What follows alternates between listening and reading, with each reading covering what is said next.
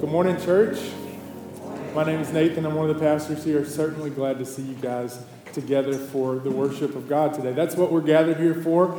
Um, we want to be a people who've been rescued by God who are connected to one another and loving and serving God in the world. And we love that you guys get to be part of that. we have been doing that throughout the week, wherever we're at, wherever we live, work, and play. And this moment is really important to us because we get to gather those stories into the same room. Now, if you're new here, we've prayed for you and we would love to know that you're here. You can grab this card in the seat back in front of you, fill it out, and drop it in the give boxes to the right and to the left of the doors on your way out.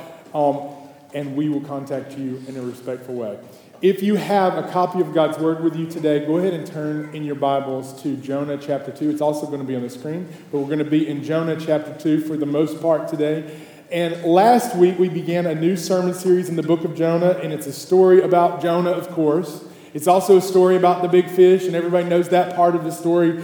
But it is mostly a greater story about God. It's a story about who He is and how He works in the world, how He's using his power and might in creation to demonstrate who he is and how he works, and his ultimate story of grace and redemption, specifically in the life of Jonah. And that reflects also in the story of the gospel and how he's working in our lives. There's a few themes that I went over last week that are in this book, and they're demonstrated all throughout the story. It's this God's sovereignty, man's futility, and the mystery of God's mercy. And in all of those, we see them over and over um, through each chapter of this book. First, God's sovereignty, He controls the storm, all of creation, a fish, both to swallow him up and to spit him out in this chapter. We see man's futility in Jonah, that Jonah is helpless to save himself. He's absolutely doomed when it comes to his own redemption if it was not for God's intervention and God's mercy. And then throughout the book, we see God demonstrating his mercy through both uh, the story of this rebellious prophet, this religious man who refused to do God's will, and towards a rebellious people next week. And so, in all of this, my hope is this that we would lift up the name of Christ, that we'd exalt him and who he is in the story above every other part of the story. And so we looked at last week God's call to Jonah, Jonah's rebellion, and then God's pursuit of him. And God's going to bring Jonah to this point of crisis where he literally brings him to rock bottom, or he, he describes it in this passage as the roots of the mountains. And so many of us have had these kinds of moments, the roots of the mountain moment, where there is absolutely no escape from the consequences of our sin, from the consequences of our choices. And there's a way in which these kinds of crises reveal things to us.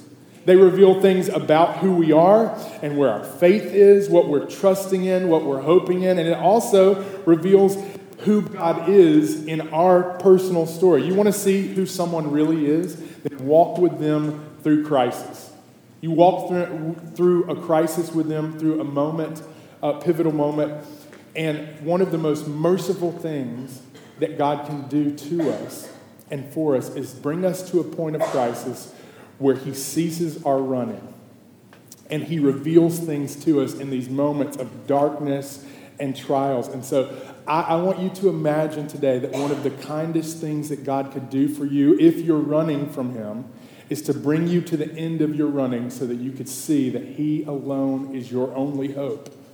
So if you're bewildered today, if you kind of stumbled into this room because of someone else's invitation, and you're wondering what is God about, what is your hope, I want you to ask God, what are you doing? What are you trying to show me? Because in the midst of great darkness, a lot of times He reveals who He is and where our faith is. And in this story, He reveals who Jonah is, who God is to him, and then how He's going to deliver him through a fish. So, with that in mind, let's read, starting in chapter 1, verse 17, the story of Jonah being swallowed in his repentance. And the Lord appointed a great fish to swallow up Jonah, and Jonah was in the belly of the fish three days and three nights. In Jonah 2, verse 1. Then Jonah prayed to the Lord his God from the belly of the fish, saying, I called out to the Lord out of my distress, and he answered me. Out of the belly of Sheol I cried, and you heard my voice. For you cast me into the deep, into the heart of the seas, and the flood surrounded me. All your waves and your billows passed over me. Then I said, I'm driven away from your sight. Yet again, Yet shall I again look upon your holy temple. The waters closed in over me to take my life. The deep surrounded me. Weeds were wrapped about my head. At the roots of the mountains, I went down to the land whose bars closed upon me forever. Yet you brought up my life from the pit, O Lord my God. When my life was fainting away, I remembered the Lord, and my prayer came to you into your holy temple. Those who pay regard to vain idols forsake their hope of steadfast love. But I, with the voice of thanksgiving, will sacrifice to you. What I have vowed, I will pay. Salvation belongs to the Lord. And the Lord spoke to the fish, and it vomited Jonah out upon the dry land. This is the word of the Lord. Let's pray. Father, thank you for your word today. We, we come before you and before the authority of your scriptures and ask that you would speak to us, that our hearts would yield to you in these moments, that you would both instruct us, correct us, that you would comfort us with the hope of redemption, and that you would bring us to a point of realization of who you are and how you're working in our salvation, and that we would respond with thanksgiving from this place forward. And I pray this in the name of Jesus. Amen. Now, there's so many things going on in this psalm, this prayer of Jonah from the belly of the fish. But I want to make some general observations about Jonah's prayer in this moment of crisis. A few things that Jonah sees in this very dark moment, actually, four. First, he sees the gravity of his sin's consequence. He sees the hope of God's redemption. He sees the futility of idols. And then last, he sees the salvation of the Lord. And in all of these things he sees, he responds with repentance and confession and thanksgiving. And so, first, he sees the gravity of sin's consequence. He describes it as the heart of the seas, the flood surrounded him, the waves and billows passed over him. He said he was driven away from God's sight. Initially, he's trying to run away from God. Now he feels the danger of being cast away from God's sight, being disconnected from God altogether. He's imagining a hell for himself where God's merciful presence isn't there. The waters closed in over me to take my life. The deep surrounded me. Weeds were wrapped around my head. If the waters weren't enough to make him panic, he's wrapped up in some weeds. He's at rock bottom at the roots of the mountains and so goes down to this place and he's basically saying, I was a dead man. I was doomed. There was no hope for me.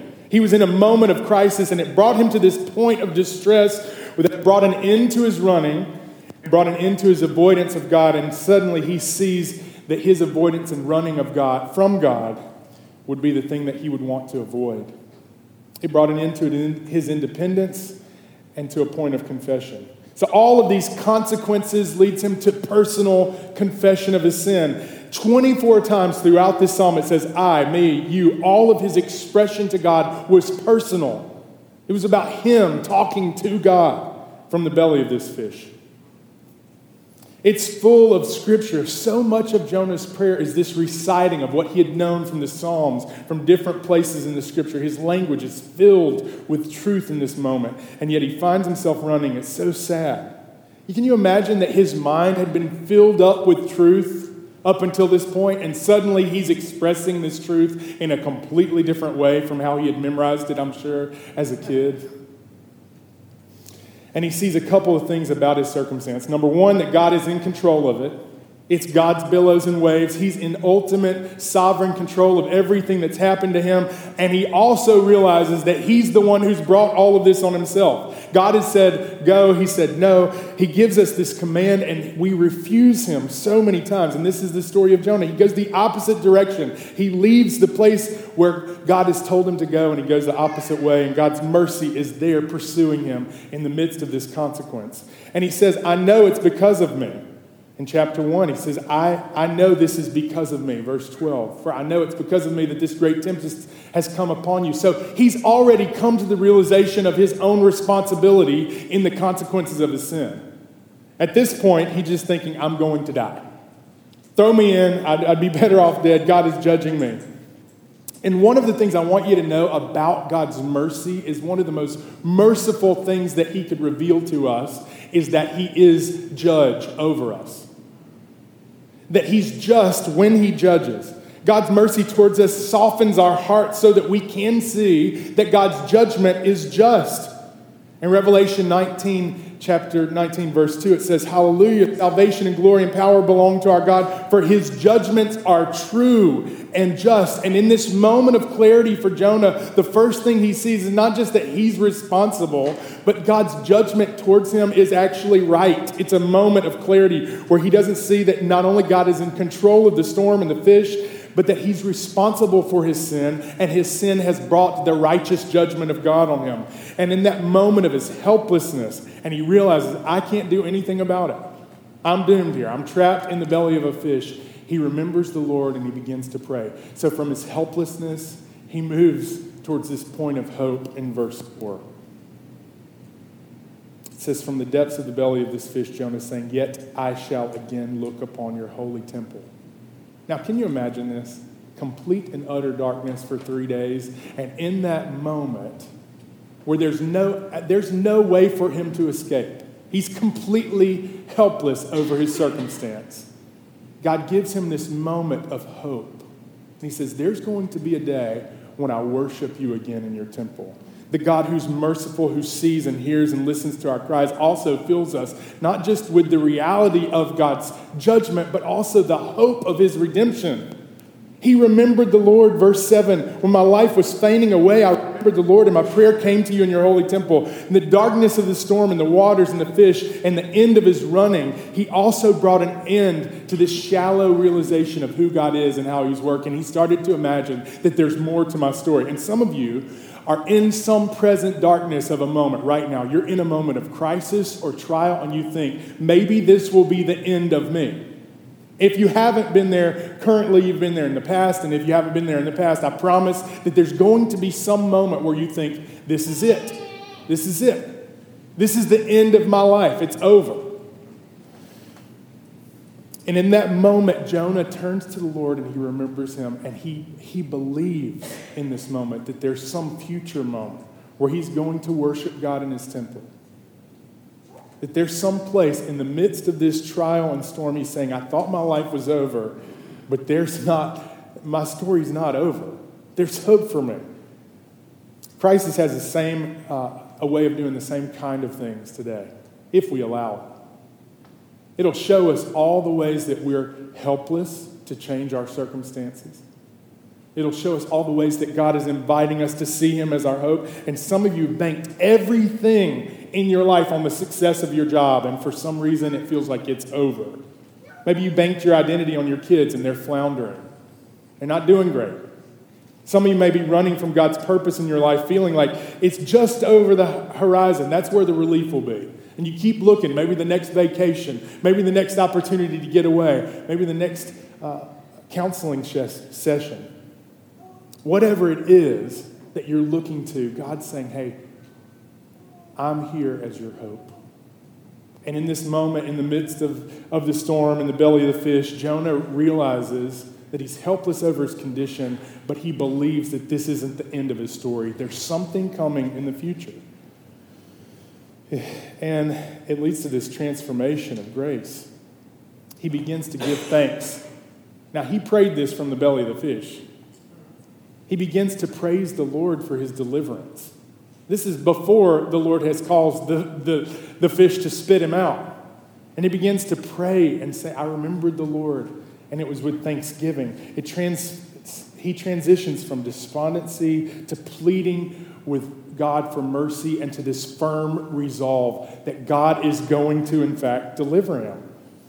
And in that resolve, he sees something really clearly not just God's hope of redemption, but how all of these idols would forsake his hope of steadfast love.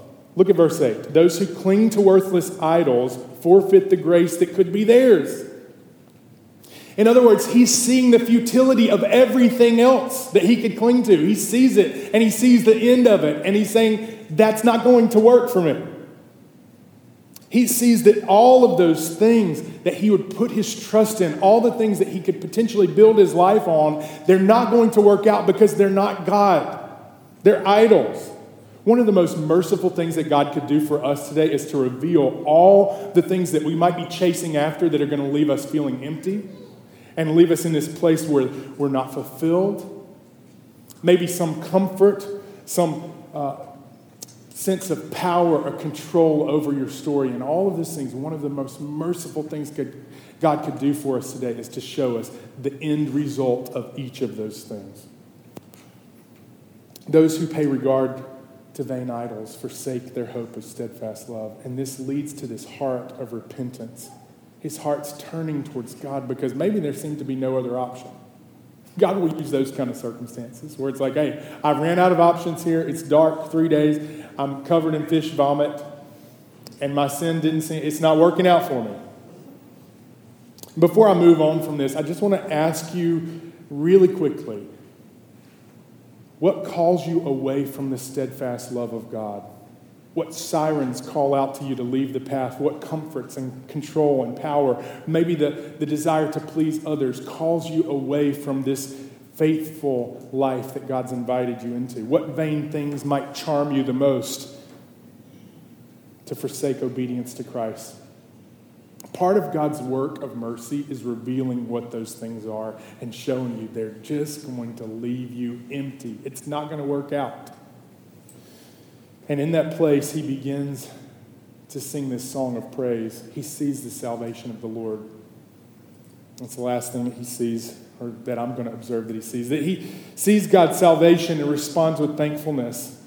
He begins to praise who God is in this psalm. Throughout it, he's saying, God, you're the, you're the sovereign over everything, over the fish, the flood, the seas, the billows, waves. Now, this isn't the first time that Jonah's acknowledged that God was in charge of all those things.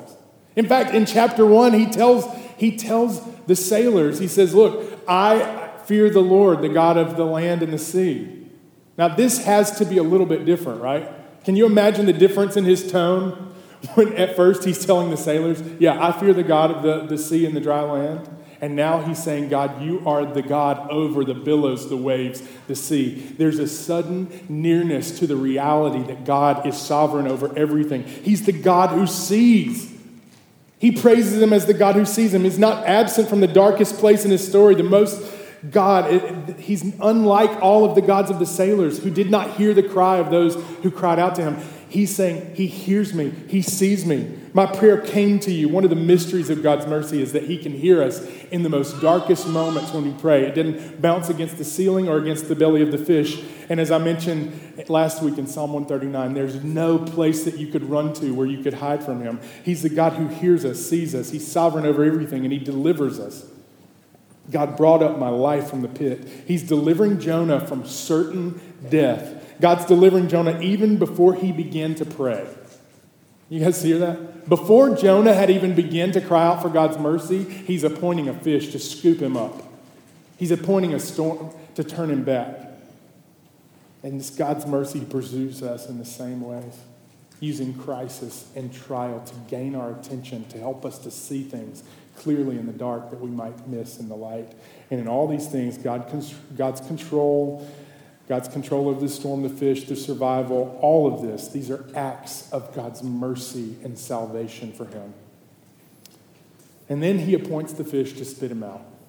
So I want you to imagine for a moment Jonah's covered in fish guts, nasty fish vomit. I can only imagine what that would have smelled like. He's stinking and covered up, and he, God plucks up this incredibly humbling moment and he brings him into chapter 3 to be part of his purpose again. And he says, Look, I want you to go and give my message to the people you've been running from. Same thing is true for us. So many of us who are running from him, resistant to his mercy and his pursuit, he's saying, I have things that I have planned for your life that you would miss out on if you do not heed my call. His joy of salvation led to thanksgiving. Now, there's this reality between chapter 1 and who Jonah says he's following and chapter 2 when he prays out that just seems like this farthest gap between knowledge of who God is and the experience of his deliverance. And so many people, especially in the South, have that same distance. I have some friends of mine that are dreaming about buying a new house, and every day they spend some time on Zillow. Yeah, how many years know what that's like? You're just constantly looking at Zillow. You're seeing every feature. And then the reality of stepping into one of those homes, when you look at it, you're like, wait, this is totally different. This is a way different experience. But so many of us treat God as if He's a Zillow visit where we're just trying to see what the features are. And He's inviting us to abide with Him.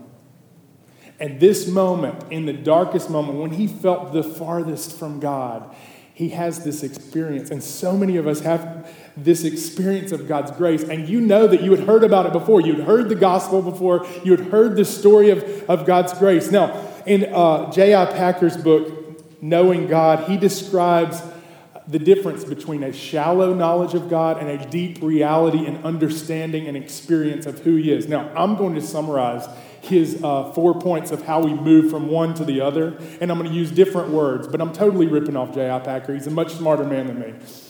There's a change that happens from knowledge to experience.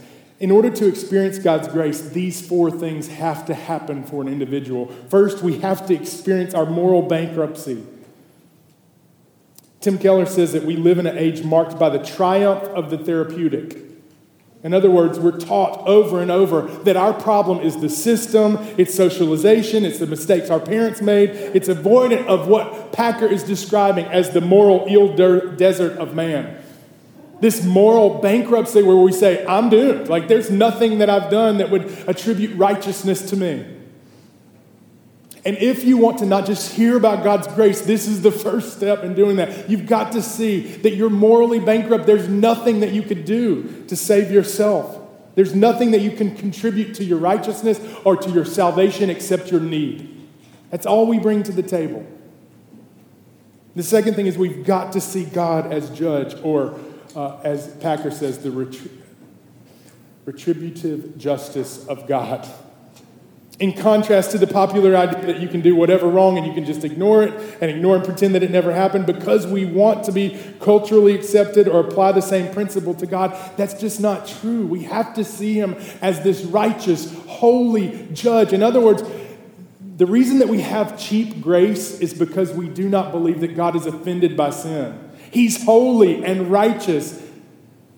We have to see him first as judge in order to appropriate this desire for thankfulness to his mercy. You will only appreciate God's mercy in as much as you appreciate how righteous and holy and perfect and majestic he is, that he reigns over all time. And third, we have to see that we're helpless. The spiritual impotence of man, as Packer puts it. It's the opposite of the idea that we can win friends and influence people in order to solve our problems. We're unable to fix this terrible wrong that was incurred. We've not just sinned against one another, we've sinned against the God of the universe. And then lastly, God is free. In other words, there's no way for you to make God owe you anything. You can't say A plus B equals my salvation. You can't create some solution where you add some things together and suddenly God owes you something. God is free to do whatever He chooses. And in His great mercy, He chooses to pour out His love and grace towards us. And I want you to know that if you're a recipient of it, there's nothing that has caused Him to do that except for His goodness towards you. There's nothing that you did in order to deserve it. He's free. We can't do something that would put God on the hook. He freely chooses to pour out His grace towards everyone who believes. And that invitation is we can be grateful for in as much as we understand that He's free to do whatever He chooses, and He chooses to love everyone who believes.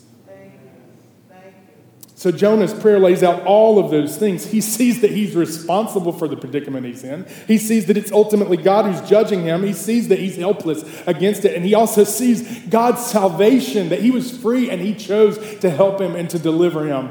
And so, for all of us who believe, how do we respond to this grace? It's not with sacrifices. It's not so that, that we uh, could bring something to, to try to repay God. You cannot bring something that would repay something you don't have the you, you don't have enough praise to bring. There's nothing that we could do to say, you, I owe you, God. You've, I'm going to try to pay you back with my good deeds and good life. There's nothing like that. It's too expensive. It's too costly what Christ has done on our behalf. And so, how do we respond to his grace? Psalm 51, after David's great sin, he says this For you do not delight in sacrifice, or I would give it. You will not be pleased with the burnt offering. The sacrifices of God are this a broken spirit, a broken and contrite heart, oh God, you will not despise. This is the work of God's mercy in our lives, that we come to a place of brokenness and we respond to Him with faith and repentance and with joy over His great salvation towards us, with thanksgiving that He's delivering us. Yet you brought up my life from the pit, is what He says. In all of these ways I rejected you, yet you brought up my life from this moment Oh, to grace, how great a debtor daily I'm constrained today. That was not the end of Jonah's story. God had other things for him. I love Rock of Ages too. There's nothing in my hand I bring, nothing. Simply to the cross I cling. Naked come to you for dress, helpless look to thee for grace. In all of these ways, we bring our emptiness to him and say, Lord, fill me. There's nothing I can do. And so I want to ask you a couple of questions in conclusion. The first one is this Can you see what God is doing? Now, I don't know what he's doing personally in your story. I don't know what he's doing, but I know that he acts in the same way that he acts with Jonah. Do you see the consequences of your sin? Some of you are running, and in the midst of the trial and crisis, there's an opportunity to see yourself clearly, to see God clearly, to see your circumstances as God sees them. And if you're running, this is God's invitation to you. See what I'm doing, pay attention. He is bringing people regularly to the end of themselves and helping them to see that all of their running is in vain, and every vain idol is going to turn up worthless. And some of you are running in, in the opposite direction. And I want to ask you do you see the consequences of your sin? Can you see them? Because God's hope in those consequences is that it would bring us to a point of confession. For us to acknowledge our need and say, Lord, I, I, I'm in need of your mercy. Do you see the hope of redemption? Are you in the midst of a really, really dark place and can you see the point that he's trying to make that, that there, your only hope is me? I'm the only I'm the only possibility for you to be delivered from this dark and dreadful place. Can you see what he's doing? Do you see the futility of your idols? I pray that the same would be true of you that happened for Jonah, that he looks around him and says, All who trust in vain idols are forsaking their hope of steadfast love. You're forsaking the one thing you were made to enjoy. When we trust in idols to provide for us some sense of power, control, and mastery over our life, And all of those things, God is inviting us to see the futility of them. Do you see it? And then I want to ask you do you see God's salvation? Jesus Christ is the only hope that we would praise our God of salvation. It's not in, in our ability to pray correctly. Like, God didn't deliver Jonah because he made this prayer really beautiful. He's crying out in desperation. God delivered him because of his great salvation, and he's responding in thanksgiving. Jonah suddenly saw in this moment things clearly. And it took a lot of really terrible circumstances for him to see things clearly. And he sees it. God's still merciful, he's still delivering. And the irony of Jonah's praise is that he's so happy to receive God's mercy, but he's a little greedy with it. That's what we're going to find out next week. So stick around next week. He's really glad to be the glad recipient of God's mercy, but he's not real pleased about other people getting it. It's really ironic. Second point is this all Christian life is confession and repentance. That is everything. The beginning of the 95 Thesis Martin Luther nails to the door of Wittenberg Cathedral. The very first of these theses is this Our Lord and Master Jesus Christ willed the entire life of believers to be one of repentance. And the same is true today. He wants all of our Christian life to be one of returning. We're constantly coming back and denying our sin and pursuing His steadfast love. We're saying, hey, listen, this is not what I want for my life. I want you, Jesus. He wants that to be the regular pattern for everyone who believes. So it's not just the way that we get in the door. This is how we walk with Jesus, okay? This not, it's not the beginning of your Christian life that you say, hey, I've been a sinner, I'm far from you, and I want, I need your grace. That's how you begin every single day. That's how you end every single day. That's how we walk with Jesus. It's the regular appropriation of his mercy towards us where we see, hey, I know there's so many ways that I see and even more that I don't see where I've fallen short of your glory, God, and I'm desperate need of faith and repentance to take this next step towards you. So, all of the Christian life is repentance. Our confession is this Jesus is greater than Jonah. In Matthew chapter 12, he compares himself to Jonah. He says, Some of you remember Jonah? There's someone greater than Jonah here. Jesus Christ went when he was told to go. He said, Nevertheless, not my will, but yours be done. And he died in our place for our sins. And so, our hope of this regular pace and stepping of faith and repentance, of confession and repentance, of confession and repentance is this that Jesus Christ stands before us as a great high priest. And he looks on us with compassion and mercy. And he's tempted in every way, just as we are, yet without sin. And so, for all of you who are a little reluctant to see yourself as someone who's like messed up recently, part of your reluctance might be this you only see this God who's judge and you don't see the God who's merciful, who wants to meet you in the midst of your story today. Do not be far from him. In so many ways, when we're reluctant to this regular pattern of confession and repentance, it denies this hope of steadfast love. We're pursuing other things. This is the way of pursuing Christ confession, repentance, receiving of his grace every day. One of the first calls to repentance in the New Testament church in Acts chapter 3, there's this invitation for those that were listening to repent. And there's a promise in this invitation.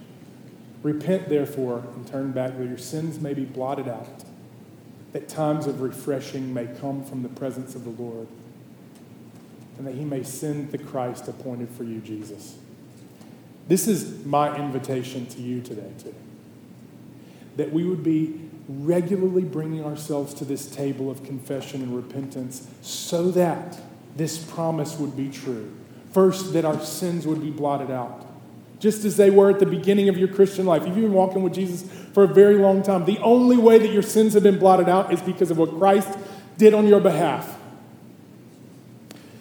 And the promise is that there's times of refreshing when we bring ourselves to that table. Some of you feel desperate need for renewal today.